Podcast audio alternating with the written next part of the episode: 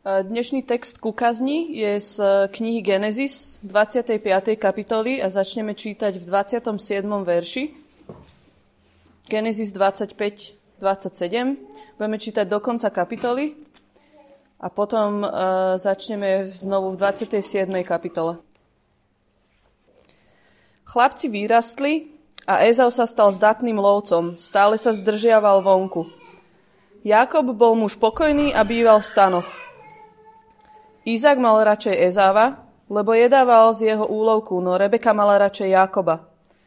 Keď raz Jakob pripravoval jedlo, prišiel k nemu z poľa unavený Ézav a povedal Jakobovi, daj sa mi najesť červeného, z toho červeného jedla, lebo som unavený. Preto dostal meno Edom. Jakob však povedal, predaj mi ešte dnes svoje prvorodenstvo.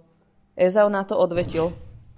Aj tak čo skoro zomriem, na čo mi je prvorodenstvo?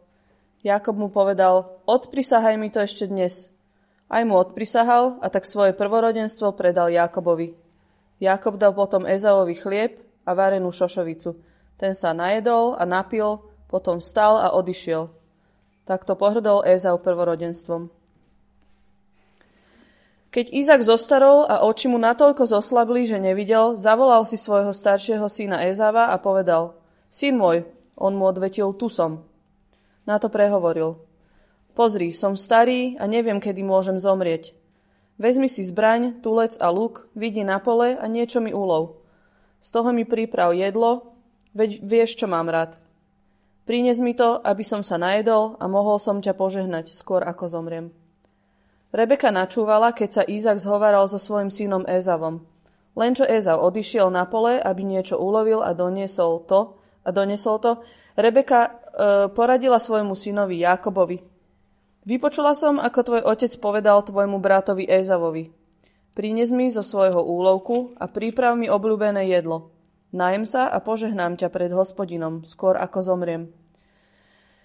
Preto ma, syn môj, posluchni vo všetkom, čo ti prikážem. Choď k stádu a prines mi odtiaľ dve pekné kozľata. Tvojmu otcovi pripravím z nich jeho obľúbené jedlo. Potom ho zanesieš otcovi, aby sa najedol a požehnal ťa skôr, ako zomrie. Jakob však matke Rebeke povedal, môj brat Ézau je predsa chlpatý a ja mám hladkú pokožku. Možno má otec aj ohmata. Potom si bude myslieť, že si z neho robím posmech. Tak privediem na seba kliatbu na miesto požehnania. Matka mu však odpovedala. Syn môj, tá kliatba nech padne na mňa, len ma poslúchni, choď a prines mi ich. Šiel teda, vzal ich a priniesol matke. Ona pripravila otcovo obľúbené jedlo. Potom Rebeka vzala šaty svojho staršieho syna Ezava, tie najlepšie, čo mala doma pri sebe, a obliekla svojho mladšieho syna Jakoba. Kozľacími koškami mu ovinula ruky a holý krk. Obľúbené jedlo a chlieb, čo pripravila, vložila potom do rúk svojho syna Jakoba. Keď vošiel k otcovi, povedal, Otec môj. On odvetil, tu som. Kto si syn môj? Jáko povedal svojmu otcovi, ja som Ézau, tvoj prvorodený. Urobil som, ako si mi kázal. Vstaň prosím, sadni si a jedz z môjho úlovku, aby si ma mohol požehnať.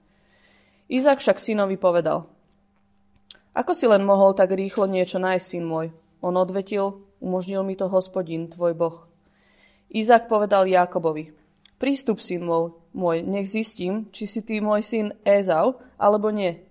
Jakub pristúpil k nemu, Jakub pristúpil k svojmu otcovi Izákovi, ktorý sa ho dotkol a povedal. Hlas ten je Jakobov, ale ruky tie sú Ezavove. Nepoznal ho, lebo jeho ruky boli chlpaté ako ruky jeho brata Ezava. Požehnal ho a spýtal sa ho. Ty si teda môj syn Ézau? Ten odvetil som. Na tomu Izak povedal. Podaj mi, nech si zajem z úlovku svojho syna, aby som ťa požehnal. Podal mu ho teda a on jedol. Podal mu aj víno a on sa napil. Otec Izák mu potom povedal. Poď ku mne, syn môj, a poboskaj ma. On pristúpil a poboskal ho. Keď pocitil vôňu jeho šiat, požehnal ho a povedal. Hľa, vôňa môjho syna je ako vôňa poľa, ktoré požehnal hospodin. Nech ti dá Boh z nebeskej rosy a z úrodnosti zeme i hojnosti obilia a muštu. Nech ti slúžia národy, nech sa ti kláňajú kmene. Panuj nad svojimi bratmi a nech sa ti kláňajú synovia tvojej matky. Nech je prekliatý, kto bude teba preklínať. Nech je požehnaný, kto ťa bude žehnať. Len čo Izak požehnal Jakoba a sotva Jakob vyšiel od otca Izáka, už zlovu prichádzal jeho brat Ézau. On tiež pripravil obľúbené jedlo, priniesol ho otcovi a povedal Otec môj, vstaň a najed sa z úlovku svojho syna, aby si ma mohol požehnať. Otec Izák sa ho však spýtal, kto si? On odvetil, ja som tvoj syn, tvoj prvorodený, Ézau. Tu sa Izák nesmierne preľakol a povedal, kto to teda bol, čo mi priniesol jedlo z úlovku? Zo všetkého som jedol prv, ako si prišiel. Požehnal som ho a bude požehnaný. Keď Ezau počul otcové slova, začal mocne a roztrpčene kríčať a naliehať na svojho otca. Otec môj, požehnaj aj mňa, on povedal. Podvodne prišiel tvoj brat a vzal ti požehnanie. Ezau povedal. Právom dostal meno Jakob, už druhý raz ma podviedol. Predtým mi vzal prvorodenstvo a teraz ma obral aj o požehnanie. Ešte sa spýtal, pre mňa už nemáš požehnanie? Izak odpovedal Ezavovi, pozri, ustanovil som ho pánom na tebou a všetkých jeho bratov som mu dal za sluhov. Zaopatril som ho obilím a muštom. Syn môj, čo môžem urobiť pre teba? Ezau odpovedal otcovi. Otec, máš len jediné požehnanie? Požehnaj aj mňa, otec. Na to sa Ézau hlasno rozplakal. Jeho otec Izák mu povedal. Tvoje obydlie bude bez úrodnej zeme, bez rosy z hora, rosy nebeskej. Bude ťa živiť tvoj meč. Budeš však slúžiť svojmu bratovi, no keď sa posilníš, zhodíš jeho jarmo zo svojej šie. Vtedy Ézau znenávidel Jákoba pre požehnanie, ktoré mu dal otec. Ézau si povedal, keď príde čas smutku za mojim otcom, potom zabijem svojho brata Jakoba. Keď Rebeke oznámili slova jeho staršieho syna Ézava, dal si zavolať svojho, dal si zavolať svojho mladšieho syna Jakoba a povedala Tvoj brat Ézau ti chystá pomstu. Chce ťa zabiť. Teraz ma syn môj posluchni. Ujdi k môjmu bratovi Labanovi do Charanu. Na čas, kým sa neutíši zúrivosť tvojho brata, zostaň uňho. Keď sa hnev tvojho brata od teba odvráti, a zabudne na to, čo si mu urobil, pošlem po teba a vezmem ťa odtiaľ. Prečo mám prísť o vás oboch v jeden deň? Rebeka potom povedala Izakovi. Sprotivil sa mi život medzi chetitkami. Ak si Jakob vezme ženu z chetitiek, aké sú v tejto krajine, aké sú v tejto krajine, na čo mám ďalej žiť? Izak si zavolal Jakoba a požehnal ho. Príkazal mu, neber si ženu spomedzi Kanánok, vyber sa do Padan Aramu Arama do domu Betuela, otca svojej matky, a tam si vyber ženu z cer Labana, brata tvojej matky. Keď ešte Boh všemohúci požehná, urobi plodným a rozmnoží, aby si sa stal spoločenstvom národov. Nech dá Abrahámovo požehnanie tebe i tvojmu potomstvu, aby si sa stal vlastníkom krajiny, v ktorej si cudzincom a ktorú Boh dal Abrahámovi. Izak prepustil Jakoba a ten sa odobral do Padan Arama k Labanovi, synovi Aramejčana Betuela, brata Rebeky, Jakobovej a Ezavovej matky.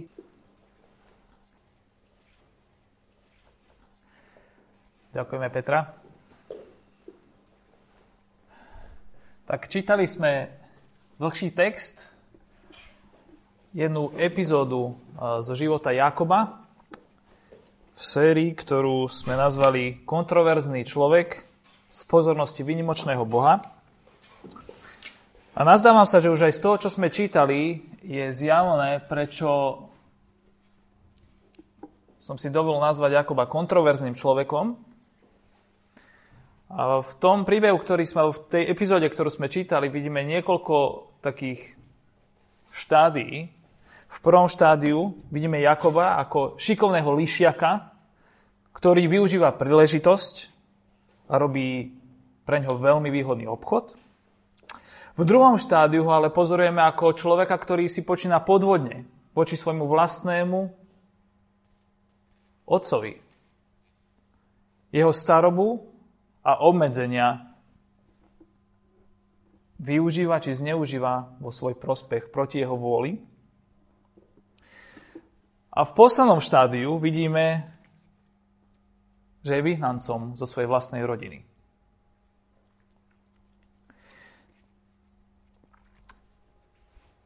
Mám pre vás také štyri otázky dnes na zamyslenie. Prvá je, prečo na požehnaní záleží. Druhá, ako sa ho snažíme dosiahnuť. Tretia, k čomu to vedie. A štvrtá, ako je požehnanie naozaj dávané. Takže prvá, prečo na požehnaní záleží? Prečo Jakobovi tak strašne záležalo na, na tejto jednej veci, že kvôli nej veľmi rád využíva situáciu a robí obchod, aby sa k nej dopracoval, aj keď na to kvázi využíva, či dokonca zneužíva existenčné potreby svojho brata a neskôr je ochotný vstupovať dokonca do toho, že, že sa správa podvodne voči svojmu vlastnému otcovi. Čo je na tomto požehnaní také obrovské?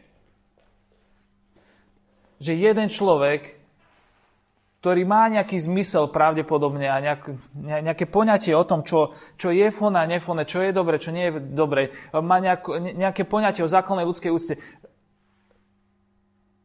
ale, ale, ale vstupuje do týchto, do týchto vôd v nejakých smeroch pochybných. Prečo je to tak? No, požehnanie prvodené v tej kultúre bola obrovská vec. Prvorodený mal zvláštnu pozíciu, lebo bol nositeľom rodinnej línie a oproti ostatným súrodencom dostával dvojnásobný podiel na dedičstve, aby sa zabezpečilo to, že naozaj bude niesť líniu a že proste bude tam väčšia miera istoty, väčšia miera požehnania a že, že rod ako taký prežije a bude môcť niesť ďalej požehnanie od samého Boha, ktoré bolo zaslúbené ich star, jeho starým otcom Abrahámovi, potom Izákovi, napokon aj jemu. Požehnanie má niekoľko takých rovín. V prvom rade požehnanie je modlitbou. Je to modlitba človeka, ktorý má úctu, mal by mať pozíciu pred samotným Bohom, mal by mať reálny duchovný vplyv.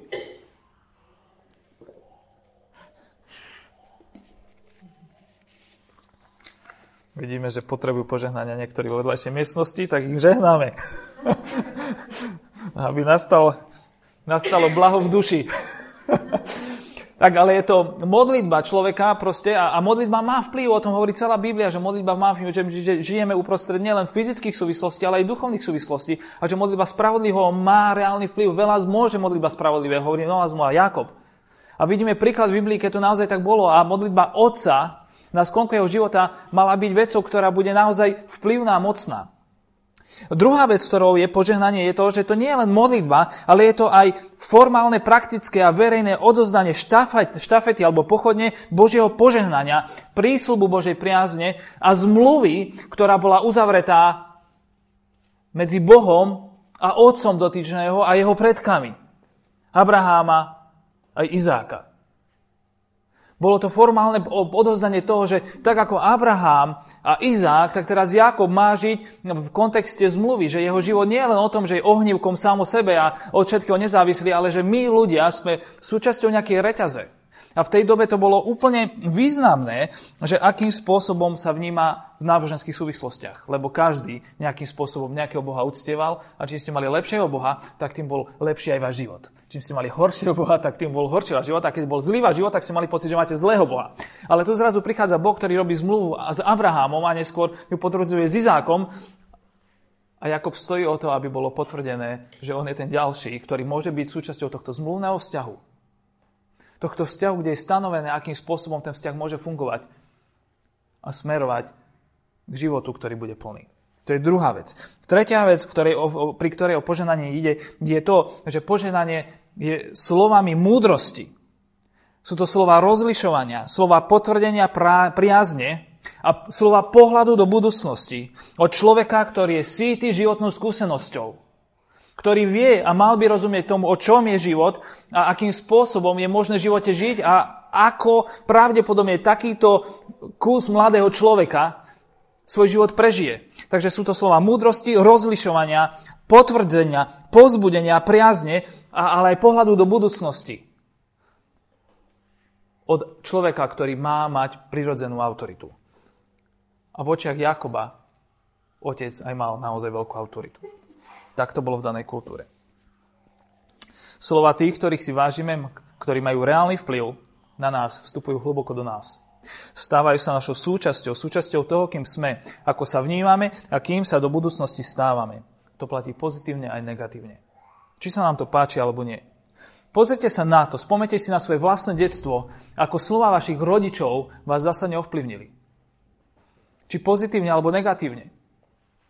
Proste slova ľudí, ktorých ste mali radi a ktorých ste si vážili, aj napriek tomu, že mali pravdepodobne aj dosť vážne chyby, ale tie slova boli mocné, lebo vnikali do vašho vnútra. A keď vám hovorili, že ste neschopní, nešikovní, pomalí, a neviem aký, neschopí, tak sa to nejakým spôsobom odrazilo na celom vašom vývine. A keď vám hovorili, že ste šikovní, múdri a pozbudzovali k vás k tomu, aby ste sa pustili aj do toho, aj do toho, a že aj tú vec môže zvládnuť, tak môžete pozerať, ako to vás to ovplyvňuje celý život a proste vám to otváralo brány k príležitostiam a otváralo to potenciál k tomu, aby ste mohli rásť. Tie slova sú silné.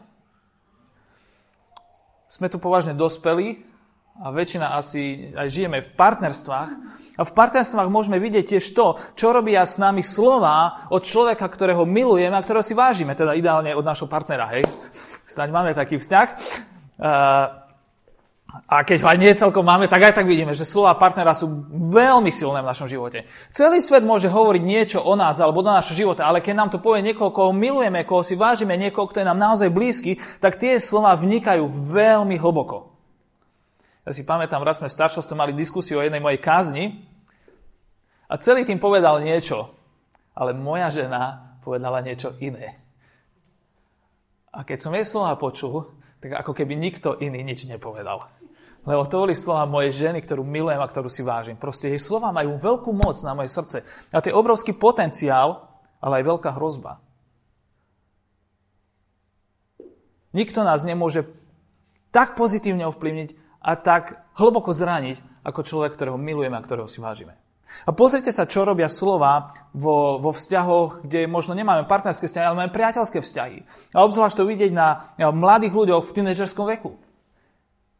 Rodičia mu v tej chvíli môžu hovoriť čokoľvek. Aj učitelia. Ale keď to povie kamarát, ktorého majú radi a ktorého si vážia, tie slova majú neuveriteľnú silu a neuveriteľný vplyv na jeho život. Lebo to povedal niekoho, kto si ctí. Všetci potrebujeme požehnanie. Všetci hľadáme potvrdenie, uznanie, povzbudenie. Všetci hľadáme svoje miesto v živote. Všetci sa pozeráme do budúcnosti a skúmame, v akých súvislostiach sa môj život nachádza. A Jakob, keď chcel požehnanie svojho otca, tak nechcel nič iné. Chcel, aby človek, ktorého má rád, ktoré, po ktorého láske vždy túžil, a, a, a, aby človek, ktorého, ktorý v jeho živote predstavil najväčšiu autoritu, lebo tak to bolo v tých rodinách, v tej kultúre nastavené, že otec bol najväčšou autoritou pre, pre daný okruh ľudí, aby tento človek sa vyjadril k tejto téme, lebo on to potreboval. Jeho duša to potrebovala a my to potrebujeme tiež. Hľadáme to, nasávame to, proste tak fungujeme. Slova sú mocné. majú reálny vplyv. Mimochodom, preto Boh rozkázal, keď ten balík ľudí, ktorý, ku ktorým sa on skláňal, začal narastať a tá rodina Božieho ľudu narastať a dnes pokračuje, rozkázal, aby uprostred jeho ľudu bolo znova a znova vyslovované jeho požehnanie. A to je to, čo sa deje aj tu každú nedelu. Že sú vyslovované slova požehnania do prostredia Božieho ľudu. Aby ľudia, ktorí sa pridali k Bohu, ktorých Boh zachránil, mohli počuť slova utvrdenia, povzbudenia, slova súvislosti, že ich život nie je izolovaný, ale že žijú, žijú v, šir, v širších súvislostiach. Aby sa mohli vnímať ako jedna čiastka v jednom veľkom celku. Aby môj, mohli svoj život vidieť a pozitívne sa na neho pozerať v kontexte reality živého Boha. A preto, keď na bohoslužbách je vyslovované požehnanie, tak našou rolou nie je odkrútiť to, že počujeme to každú nedelu. Na, našou, na, na, našou rolou je nasávať tieto slova. Ich prijať do svojho vnútra ako slova od samého Boha. Ako slova, ktoré majú meniť perspektívu na náš vlastný život. Na to, ako vnímame seba, aj svoju budúcnosť a každú oblasť svojho života stávajú nás do nového kontextu. A to je to, čo Jakob chcel počuť. Preto tak veľmi na požehnaní záležalo jemu a na požehnaní záleží aj nám. Ako sa ho snažíme dosiahnuť? Jakob chcel požehnanie, no bol tu jeden problém. Vedel, že jeho otec miluje Ezava a požehnanie, po ktorom on túžil, chcel dať jeho bratovi Ezavovi. Jemu povedal, choď, uvar mi jedlo a požehnám ťa, nie Jakobovi. Jakob ako celkom bystrý človek vedel, že teda nesplňa podmienky svojho otca, ale vymyslel teda riešenie s pomocou svojej matky, rozmýšľam, ako ju nazvať, či šikovnej, či manipulatívnej, či dokonca dá, dá sa to nazvať všelijako, možno až zákerné v nejakom ohľade, proste matky. Uvarí jedlo, naplní úlohu, ktorá bola stanovená, splní požiadavku, ale vie, že to nestačí. Vie, že požehnanie je určené pre človeka, ktorý je iný ako on, pre niekoho, kto je iný ako on. Tak si povie, ja sa potrebujem stať tým človekom, alebo ja potrebujem sa proste preoblieť za toho človeka. Ja potrebujem vystúpiť a pristúpiť pred svojho otca, aby som dostal poženanie v pozícii, že som niekto v podstate iný, ako v skutočnosti som. Takže skúju plán, zrealizujú ho Budem sa vydávať za iného, aby som sa dopracoval k uznaniu, prijaťu lásky a perspektív života, po ktorej som vždy túžil. No nikdy ju nemal. Toto je veľmi bežný postup aj náš. Neviem, či ste si to všimli, ale aj my sme pochopili, že v živote sú nastavené nejaké požiadavky, nejaké kritéria, ktoré sú nevyhnutné naplniť na to, aby sme mohli sa dopracovať k požehnaniu, proste k plnosti života. Musíme splniť nejakú úlohu alebo úlohy, ktoré sa na, alebo požiadavky, ktoré sa na nás valia od podstate našich nejakých tých autorít, či už v práci, alebo niekedy v rodine, alebo proste v spoločnosti. Proste je tu set nejakých tých vecí, ktoré, ktoré viete, že takýto by ste mali byť na to, aby ste boli úspešní v živote. Lenže problém je v tom, že nestačí naplniť nejaké úlohy, ale tá požiadavka je taká, že v podstate by sme asi mali byť niekým iným, ako v skutočnosti sme. Veľmi to vidieť na správaní nás ľudí. Pristihli ste sa niekedy v situácii, že ste, že ste boli svetkami toho, ako dvaja ľudia, ktorí sa možno nepoznajú, sa práve zoznamujú, akým spôsobom prezentujú jeden druhého. Jeden druhému. Ako hovoria o sebe, kto sú, ako hovoria o svojej práci, o, o veciach ich života. Ja som sa pristihol niekoľkokrát, že som takých ľudí videl, ako sa práve zoznamujú a bol som prekvapený z toho, akým spôsobom sa prezentujú. Lebo my sa radi prezentujeme v pozitívnom svetle. A to, čo ma prekvapilo niekoľkokrát, bolo, že nielen to, čo hovoríme, ale aj to, čo zamlčiavame, čo radšej nepovieme. A tie veci, ktoré sú pravdivé, akým spôsobom ich povieme. Aby sme vyzerali ako niekto, o kom máme pocit, že je hodný uznania, poženania, potvrdenia a proste prijatia. Moja žena, už som ju spomenul raz, nie je to ľúto, tak ju spomeniem ešte raz, nie je tu dnes. má takú nespokojnosť jednu so mnou a to je to, že ju malo nosím na výlety. Vravíme, že už niekoľko, teda už 10 rokov žijeme v Trnave a ešte stále sme neboli spolu na rande ani vo Viedni, ani v Prahe, ani v Budapešti a všetko je tu tak blízko, ale proste my sme doma s tými našimi deťmi zaseknutí.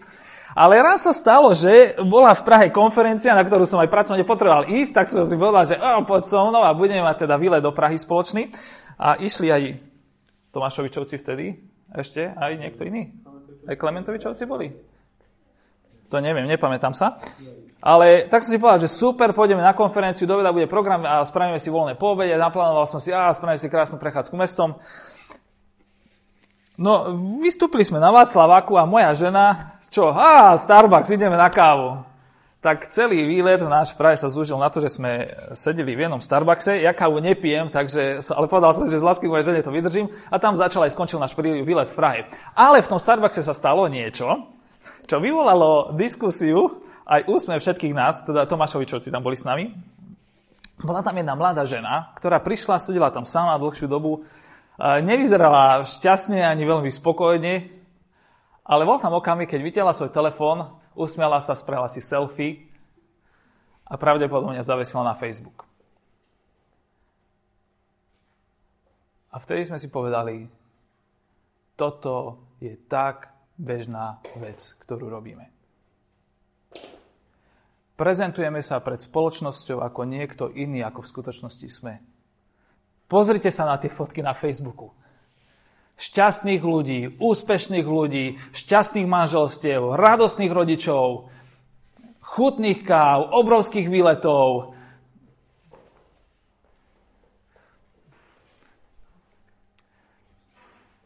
My sa nejakým spôsobom môžeme prezentovať dnes. Máme možnosti proste sa prezentovať, že sme niekto, kto možno v skutočnosti nie celkom sme. Máme možnosti prezentovať sa virtuálne, profesionálne, sociálne, robiť svoj image making, tvoriť nejaký obraz o sebe, ktorý nie je ale nevyhnutne skutočným obrazom o nás.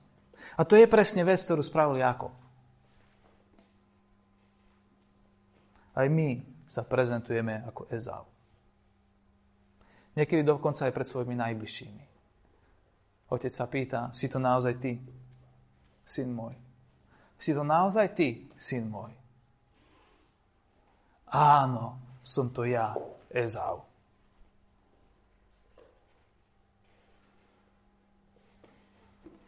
Jakob si myslel, že toto mu sa požehnanie a častokrát si to myslím aj my. V skutočnosti to však spôsobilo niekoľko iných vecí. A mimochodom, nespomenul som plastickú chirurgiu.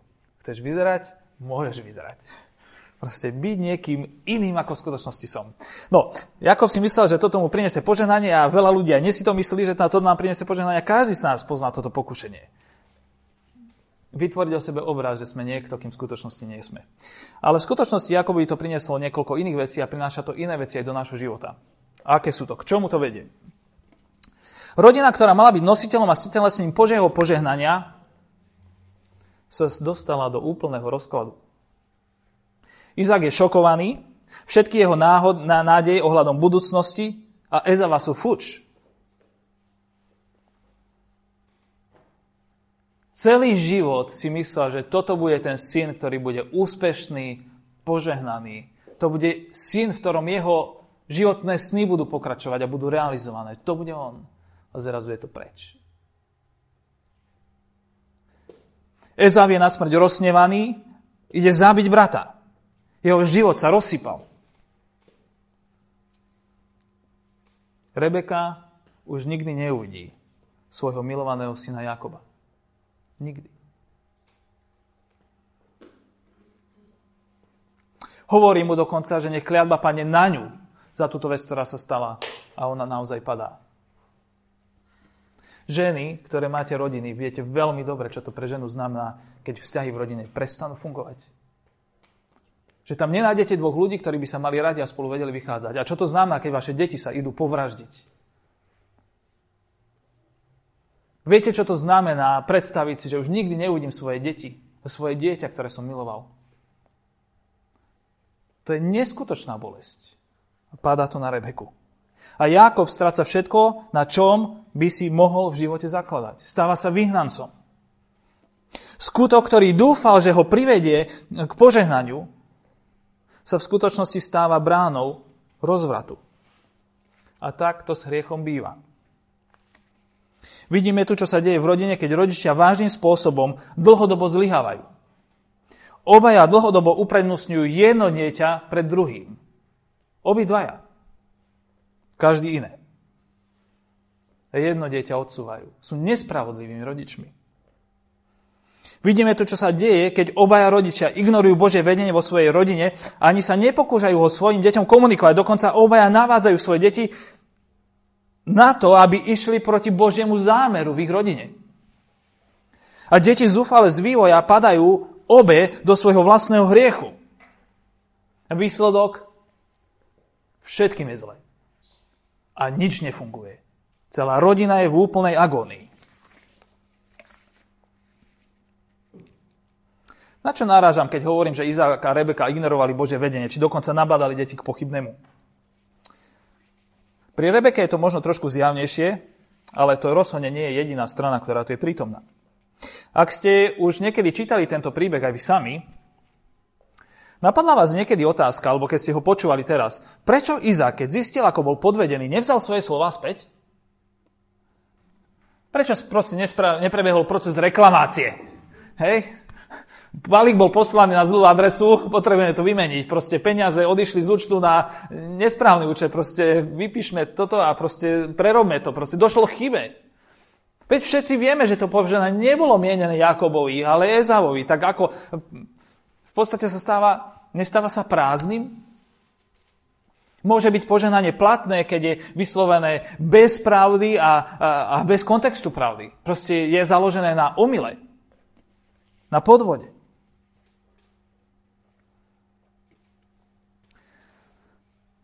Avšak Izák to odmieta spraviť. A zdá sa, Áno, on hovorí, že veď už som toto povedal a proste pre Ezava zostáva toto.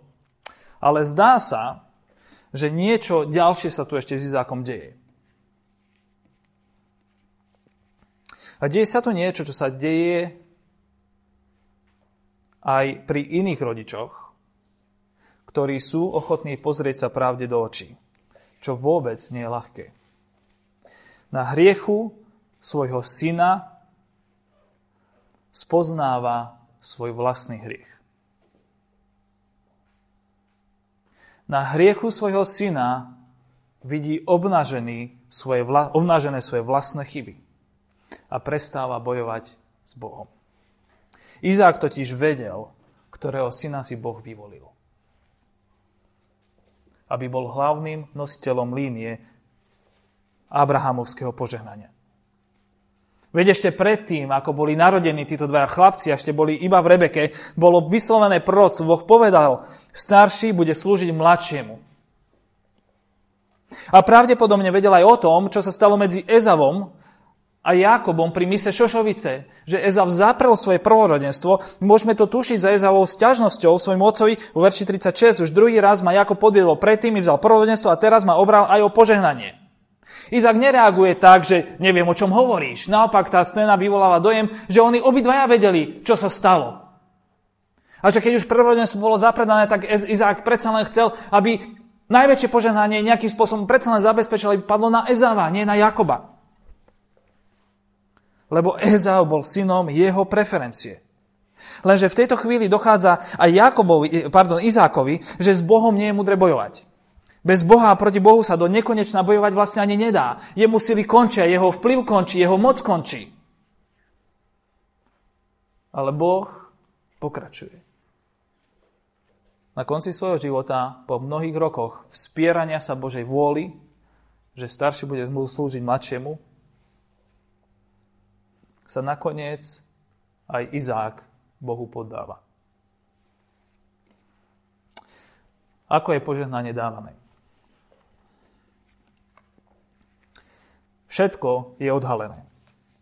Charakter všetkých zúčastnených, Izáka, Regbeky, Jakoba a Ezava, je plne nasvietený. Už nikto nemá čo skrývať. Ani nevie skrývať. Jakob nemôže zostať v dosahu rozúreného otca, odchádza. Uteká. A čo urobí Izák? V plnom vedomí toho, čo sa stalo. Vo vedomí toho, čo sám roky robil, vo vedomí toho, čo spravil Jakob. Vo vedomí toho, čo spravila Rebeka. Žena, ktorá mu mala byť partnerkou a najbližším priateľom. Vo vedomí toho, ako veľmi je zranený a frustrovaný jeho milovaný syn Ezau, robí jednu vec. Dáva Jakobovi Abrahámovu požehnanie. V 28. kapitole. Ho tam vyslovuje a čítame tam aj takúto vetu. Nech Boh dá Abrahámovo požehnanie tebe i tvojmu potomstvu, hovorí Jakobovi. Toto je vec, ktorú mal rozpaky takto explicitne pomenovať a vyslovať, vysloviť nad domnelým Ezavom. Tušil totiž, že niečo na tom by nebolo správne. Prežíval istú mieru rozpakov. Tak sa to snažil formulovať trochu zmierlivejším spôsobom. Ale tu to povie na plnú na plné ústa. Že to požehnanie je tvoje a patrí tebe, lebo teba si Boh pre túto rolu vyvolil. Teraz je pripravený spraviť tú jedinú správnu vec, ktorú urobiť mal. Dal požehnanie Abrahama tomu, komu ho Boh naozaj chcel dať. A toto požehnanie sa nerozdáva ani nenadúba na základe splnených úloh náboženských, profesionálnych či praktických. Nie je rozdávané na základe jedla, Choď a uvar. Naplníš podmienky, tak dostaneš požehnanie. O tomto tu už vôbec nie je reč. Nerozdáva sa, nenadobúda sa ani, na základ, ani skrze to, že sa budeme vydávať za niekoho, v skutočnosti nie sme. Jakob je tu tak obnažený a jeho skutočná identita a charakter, ako len môže byť. Toto požehnanie je dávané z milosti. Na základe Božieho dobrého záujmu, nie ľudských podmienok. Na základe Božej vôle, nie ľudskej preferencie. Nie preto, aký sme, ale napriek tomu, aký sme. Nie preto, čo robíme, ale napriek tomu, čo robíme. Nie kvôli našej dokonalosti, ale kvôli našej narušenosti. Nie kvôli našej šikovnosti a chytráctvu a lišiactvu. Ale kvôli našej biede. Boh sa tu skláňa k ľuďom, ktorí sú biední, pochybní, kadejako poprekrúcaní. A toto je dôvod, prečo sa Boh skláňa k Abrahamu, Izákovi a Jakobovi. Ľudstvo, človek potrebuje záchranu uzdravenie. A toto požehnanie nenachádzame v pochybných spôsoboch, ani v pretvárke, ale len v kontexte čistej, holej a možno nepríjemnej, ale predsa oslobodzujúcej pravdy. O nás, o Bohu a o svete. Len pravdou obnažený mohol Jakob a celé jeho potomstvo smerovať k tomu, po čom celý život túžil a po čom túži každý jeden z nás. A Boh sa skláňa aj k nám v Kristovi. A hovorí, poďte ku mne, všetci, ktorí sa namáhate. Ja vám dám odpočinutie. Ja vám dám pokoj. Ja vám dám šalom, požehnanie. Kliatba Jakobovho hriechu padla na Rebeku.